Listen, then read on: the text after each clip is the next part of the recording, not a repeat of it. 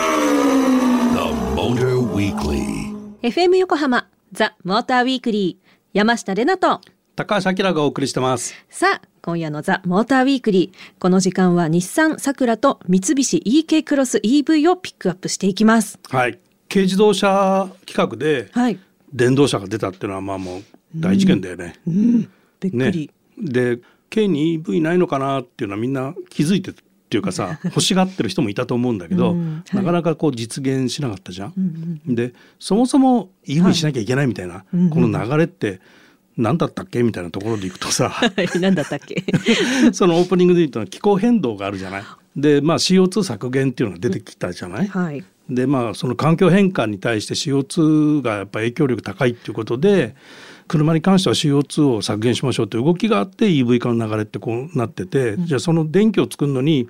CO2 出してていいのみたいな話もいまだにこう議論されているんだけども、はい車で言えば、えーいっぱい走ってる車を電動化すれば、うん CO2 は排出されなくなるから、うんうん環境に良くなるじゃない。はいだけど電池代が高いバッテリー代が高い、確かにでそうすると車の値段が高い、うんうんそれからまああと充電設備の問題もある、うんはいであとまあ国によってはその電源事情っていうかねどうやって電気作ってるかっていう電源事情もあるから、はいいろいろそのウェルトゥーホイールっていう考え方で、あのどうしようかなっていうところで、まあ、結果的には高級車うんはい高い車であればバッテリー代も吸収できるから、うんでそういうの富裕層は買えるでしょっていうところで、うんうん今の流れとしてはさ高級車はバッテリー EV になりつつあるよね。確かにで、まあ、今回だからそこでうん軽自動車、うんあ事これ件安くできたんかいっていうところだよ ね。確かにあ気になるわの最初にねそのバッテリー EV の量産モデルって世界で最初に作ったのが三菱の iMEV っていう車なんだけど、あーはいこれまああのやっぱり値段がさうん高かったのよ、だからなかなかそこでこう普及しなかったっていうのがあって はい出すの早すぎたかなみたいなところが先取りすぎた、 うあるん そうそうそうそう。なるほど、うん、で実はねこうローコストの EV っていうのはもうすでに中国ではあって。あの本願 EV っていうね パーディン発音発音しにくいんだ けど本願 EV っていうのがあってええ42万台も売ってるのね。わおでこれまあ上海汽車っていうふうに書くメーカーがあるんだけど、うんうんうんそこでこう売ってて50万円しないのよ。 安いうんまあ2人乗りであちーっちゃいリージョナルに動くっていうね。で上海に2019年かな行った時18年か19年か、うん行った時に走ってる原チャリはさ全部バッテリー EV なのよもうええ一台もエンジン車いないの、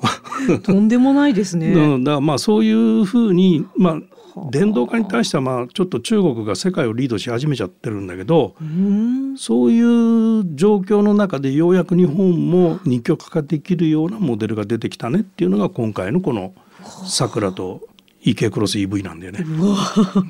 とても大注目っていうかもうワクワクいろいろ気になることたっぷりですが、うんうんじゃあまずまずその、うんうんえ桜と EK クロス EV それぞれどのような車か教えてください、これさくらは全く新しいボディデザインでうん EV 専用デザインで EV のラインナップの顔をしている。うんだまああのこの間出た、えー、とアリアはいと同じラインだよねあーアリアが一応こうフラグシップに今位置づけててボトムにこの桜があるっていうところで、えー間にこうリーフとかがあるっていうね、うんうんそういうラインナップになってて一方の、えー、と EK クロス EV は名前の通り EK クロスの顔し てます。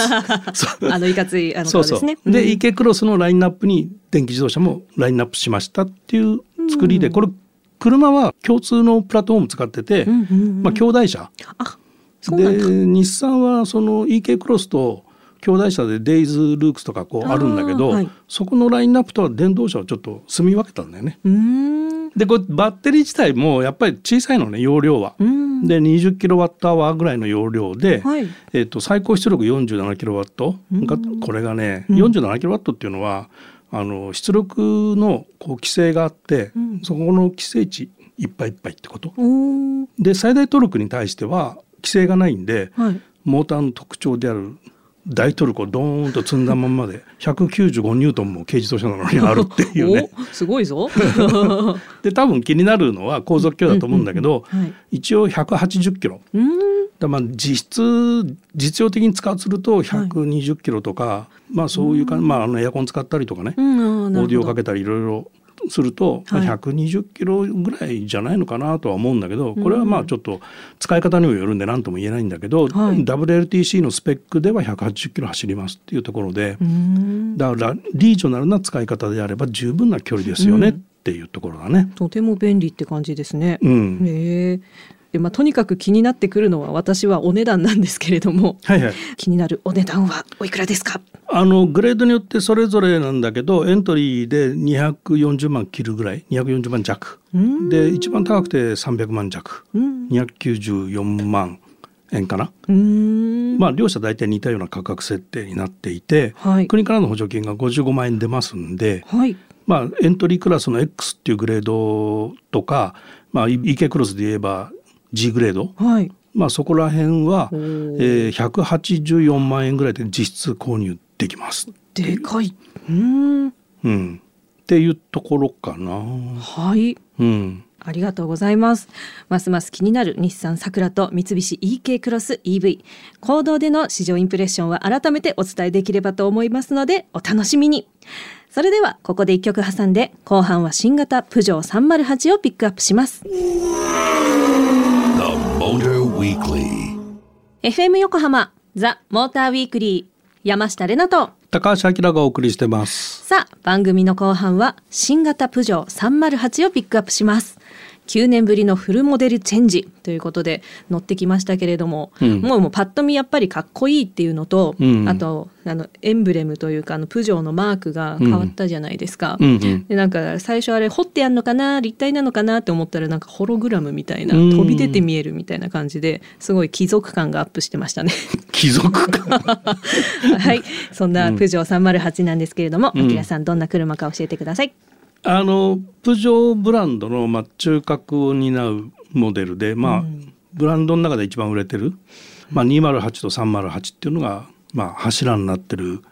やつで、はい308はえー C セグメントっていう、まあ、ハッチバックとステーションワゴンの2タイプがあって、はいまあ、C セグど真ん中だよね。うーん。でまあ、ゴルフとかはい。メガールおとかーあとシトロエンの C4 とかうんうんうん。その辺がこうライバル関係にあるおお、バチバチですね。バチバチでプジョーってやっぱり走りのイメージもやっぱり結構あって、うん。だからまあゴルフとこうどっちがいいみたいなのを比べる人もいるかもしれない。うんでブランド的にはそのやっぱフランスブランドなんで、はい。あのやっぱおしゃれ、うん。おしゃれさんおしゃれさんだった。それと車が好きな人からすると、まあ、猫足とか言って、うんサスペンションのストローク感とか、はい。そういうのを好きな人が多いブランドかな。な。でボディサイズはね、はいえー4.42全長、はい。で幅が1850。入った。うん、でた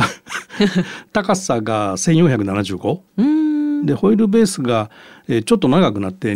2680ぐらいうんあるかな。うん、いい感じでした。でエンジンラインナップパートレーンはい3気筒の1.2リッターのターボおお。 8速 AT とはい。ディーゼルうん。出た。 4気筒1.5リッターのディーゼルうんそれ。とまだちょっと国内入ってきてないんだけど、はいあのプラグインハイブリッドおお。これ。もラインナップ予定されてますね。まあ、この3パターンが、あの選べますと。なるほど。パワーオブチョイス。あ、出ました。はい。覚えなきゃパワーオブチョイス。 EV も出るのかもしれないけどね。ワクワク。ワクワク。はい。 えー今回はハッチバックのアリュールのガソリンとディーゼルモデルを乗ってきたってことなんですよね。うんうんあと GT か。うんうんはい。アキラさんもう私はちょっともう分かりかねます。あ きアキラさんにそれぞれの試 乗運転してみた感覚を教えてもらいたいです。あ運転したじゃんでもしたけど、うんうんどうだったい運や転 だから、あよく曲がるなとか、うんうんうんそれは感じますよ。うんただじゃあガソリンとディーゼルどうって言われたらああ、それはちょっと、ね。まあまあまあなんとなくディーゼルはパラパラっていうディーゼルっぽい感じがあるかなみたいな、うんにわかです。うんわかりま せん。はい。 まあそれ正直なところだと思うのででやっぱハンドリングがいいっていうのはこの車のやっぱ最大の特徴だと思うし、うんうんうんガソリンとディーゼルっていうのは差がなくて本当の1,000回転から2,000回転ぐらいの間のレスポンスとかはが、いディーゼルとガソリンで若干フィーリング違うかなっていうぐらいのものだから、はい。。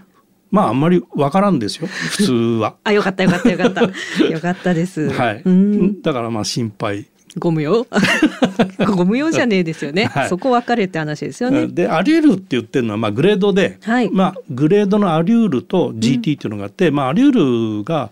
あの日本ではエントリーグレードになっててであー GT がトップグレードになっててはい。今回の308だとアリュールと GT だとうんちょっと装備がインテリアの装備がだいぶ違って。ああのスイッチパネルがさ、はい物理スイッチとさタッチパネルの違いがあったりしたじゃ。そうんだそうだそうだ そうでしょはいはい 思い出 した。最大の違いは GT の方にはい音声認識の AI が入ってるのね、あ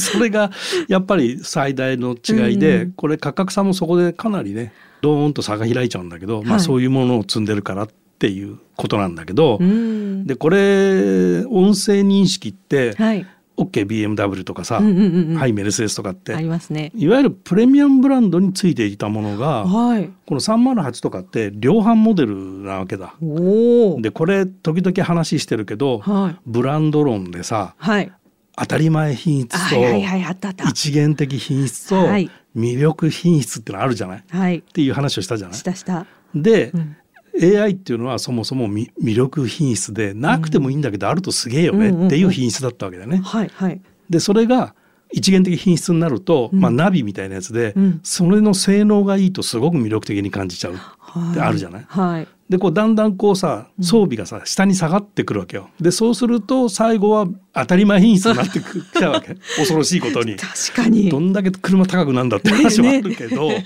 らこれ高級装備だったものがこういう量販車に入ってきて、はい。だんだんそういう品質をどこで評価したらいいかっていうのが難しくなってきてんだけおどおー。デザインっていうのが今後、うんとってもキーワードになるのかなっていうおお。で特にこのプジョーはアイコックピットって言ってハンドルちっちゃくて、うんうんうん。すごくこうインテリジェンスなはい感じさせるインテリアを持っていて、このアイコックピットの進化っていうのがんプジョーの持ち味になるし、見た目一発目かっこいいって言ったじゃんかっこよかった。そういうことがキーになっていくのかなっていうなんかもうファッションみたいなもんだもんな、ちょっとその辺の感性、そうだねこっち側の、はい、そ感うだ性はね。はい、はい、うわ、なんかいろんな話を聞いた後で、山下の勝手なイメージのハードルがドゥンと上がるんですけれども。はい、はい、恒例の山下の勝手なイメージでまとめさせていただきます。えー今回ピックアップしました新型プジョー308。外ではビシッと決めてるけど、家に愛病、にゃんこが待ってるので、定時でとにかく帰りたい人が乗っていそう。 The Motor Weekly. FM 横浜ザ・モーターウィークリー山下れなと高橋明がお送りしてますさあここからはリスナーの皆さんからいただいたメッセージを紹介していきますはい、まず1通目ラジオネーム甘エビ王子さんあーいつもありがとうございつますもありがとうございますこんばんはこんばんはこんばんはスバルスターズの佐藤さんの声は素敵でした ねねえでも先週か先週ですでも私は山下さんのセクシーボイスがいいですあーえあありがとうございま ーすセクシーボーイセクスシーボイスですかね。まあ、あの、カエルの声っていう感じでいつも言われてたんですけど、声をね、良くしようと思って努力した甲斐がありました。ありがとうございまおす。はい。続けて2通目。はいラジオネーム、海星町の中尾さん。はいありがとうござあいりがまとうごすざいます。毎週楽しみに拝聴しております。えー昨日仕事で百合ヶ丘方面を走行中、前方からベンツのオープンカーが現れ、かっこいいなぁと見ていたいたところ、うんおやお嬢様らしきとっても綺麗な方がハンドルを握っているのではないですか。うん色白でロングヘア、赤い口紅、うんなんかセレブリティの香りが漂っていました。今のベンツはもしかして山下玲奈さんではかっこよかったです。人間違いでしたらすみません。人間違いです。違うの違うこれあのメールいただいてるのがあのね5月21日って書いてあるので、うんまあ、昨日と言ったら5月20日なんですけど、んうんがっつり家にいましたね釣り あのワクチン打ってちょっとあの2日目ぐらいでうえーってなってた頃でした、 すみませんご期待に添えずあー、はい源氏なレナさんだねきっとあそうかそうかそうそれ だそれだわはい夜のレナさんでしたありがとうございます知るかはいそして3通目、えーラジオネーム三代目紅白の22番さあんいつもありがとうございあまりがとうすございますはい高橋さん山下さんこんばんはこんばんは昨年末僕は愛車のスイフトに国内メーカーのエンジンオイルから F1 等数多くのレースで採用されている海外メーカーのエンジンオイルに変えました、ほうオイルを変えて早速ドライブをしましたが走ってみてびっくり、うん新品の海外メーカーのオイルより5000キロ以上走った国内メーカーのオイルの方が燃費や加速に優れていました、うんうん使い古したオイルならまだしも新品のオイルでエンジンの性能が落ちるとは思いもしませんでした、うんお二人のエンジンオイルのこだわりや決め手はありますかというメッセージでした山下さんとこだわりは何でしょうエンジンオイルの全然わからないわからんわからんわからん、はい綺麗なのがいいんだろうなってだけですははいい、あのオイル難しい世界で、はいあの一概にこれが良くてこれがダメっていうのは全然む簡単には話ができないところがあるんだけど、はいやっぱりねこう自動車メーカーからするとそのエンジンとかミッションとかこう開発してる時に、んこういう性能のオイルで作ってるよっていうのが当然あるわけだよね。うんでそれに開発の時と近いオイルだと当然ベストうんだから特に欧州車ははい純正オイルっていうか、うんメーカー指定オイルっていうのはすごく厳しく指定されていて、ん例えばメルセデスとかは、まあ、あんまり知名度ないんだけどフックスっていうオイルが純正オイルなのね。うんでこれはメルセデスの作業をする作動油エンジン組み立てたりする時にオイル使ったりするでしょうんそう いうあのオイルを使うもん全部作動油も含めて車だけじゃなくて製造工程で使うオイル全てがこのフックスのオイル使ってんの。うんだからフックス以外のオイル使った場合性能保証しませんってメルセデスは言ってるのね。へえでこれは BMW も同じではいフォルクスワーゲンなんかカストロールがそうなのね。でそういうのがあってその違うメーカーのオイルを入れた時はメーカーは「うわよくわかんないねその結果は」っていう うちはこのオイルで開発してるからっていうところがあってはいだからそれに対して今度オイルメーカーはあのそこも踏まえて研究してますっていうことをオイルメーカーは言ってくるんで、どれがいいかっていうのはなかなかね難しい。うんあと欧州車と国産車ではやっぱりオイルに対する考え方は多分違うと思うんで、うん例えばあのフォルクスワーゲンにしても BMW にしてもあのエンジンオイルの交換ってあんまり進めてなくて継ぎ足しって言ってんのねへえタレと一緒ですねタレと 一緒そう秘伝のタレ秘伝のタ レそうう、んあれ入れ替わるらしいですねそうそうそう入れ替わるんだよ ねだからまるっきり新品じゃなくてへ1リッター減っだからオイルのスペア缶積んどいてねみたいなのもかつてはあったりして最近のエンジンオイル減らなくなってきたけど、む昔はだからすごいオイルも減ったしね、うんまあ、そういうこともあったりしてオイルの話って結構難しくて、うんえー説明でき ません今みたいな話がまああの現実にあるかなってところかな。へえなんかもう全然わからない世界の話で面え白いな、ー山下さんのこだわりは だからわかんないってオイルオイルもうだからもうそちらがいいって言ったらもうそれを使ってれば間違いねって感じだと思って ます。はい、えーラジオネーム甘えびおじさん、海星町の中尾さん、そして、えー、三代目紅白の22番さん、メッセージありがとうございましありたがとう。ございました。ザ・モーターウィークリーオリジナルステッカーをお送りします。引き続き皆様からのメッセージもお待ちしています。FM 横浜ザ・モーターウィークリーエンディングのお時間となりました。今夜は日産サクラと三菱 EK クロス EV そして新型プジョー308をピックアップしてお届けしてまいりました。なんか先週とは打って変わってアカデミックな感じでそれと2台喋ったからいっぱい喋った気がすいる 先週車の話しなかったもんねそう のの喋りしか言ってないぐらいだったと思います。あこれは美味しいとか言っちゃって ジビエはとか さすがだわみたいな何を思って言ってんだよって感じですけど、 はい、えー今夜はリスナーの皆さんにプレゼントがあります。イエイ素晴らしいプジョーのロゴ入りマグカップを3名の方にプレゼントしますこちらあのさっき私プジョーのお話ししてる時にあの、うんエンブレムがっていう話したんですけどライオンさんが横向きでプジョーって書いてある素敵なエンブレムマークがついたなんだっけこのフィアットパンダの時のあの丸四角みたいな、みたいなデザインの白いマグカップですうん、中にもなんか剣と盾の盾みたいのがなんか書いてあったりおしゃれにこだわっております持ち口はちょっと四角くて持ちやすいですおお片言ですはい、こん 片言ですなんだ こんな素敵なね、はいあのマグカップ3名様の方にプレゼントしますので欲しいという方は住所お名前番組へのメッセージを添えていただき tm アットマーク fm 横浜 .jp tm アットマーク fm 横浜 .jp までメールをお送りくださいたくさんのご応募お待ちしておりますこれホームページに写真載るんでしょ載りますツイッターにもきっと載ると思います載せます、は、はいいぜひチェックしてみてくださいえーまた番組のホームページでは今夜の放送の内容がアップされています車情報満載ザ・モーターウィークリーウェブオートプルーブでは日産サクラと三菱 EK クロス EV そして新型プジョー308の記事も掲載されていますのでぜひチェックしてみてくださいということでここまでのお相手は山下れなとモータージャーナリストの高橋明でしたまた来週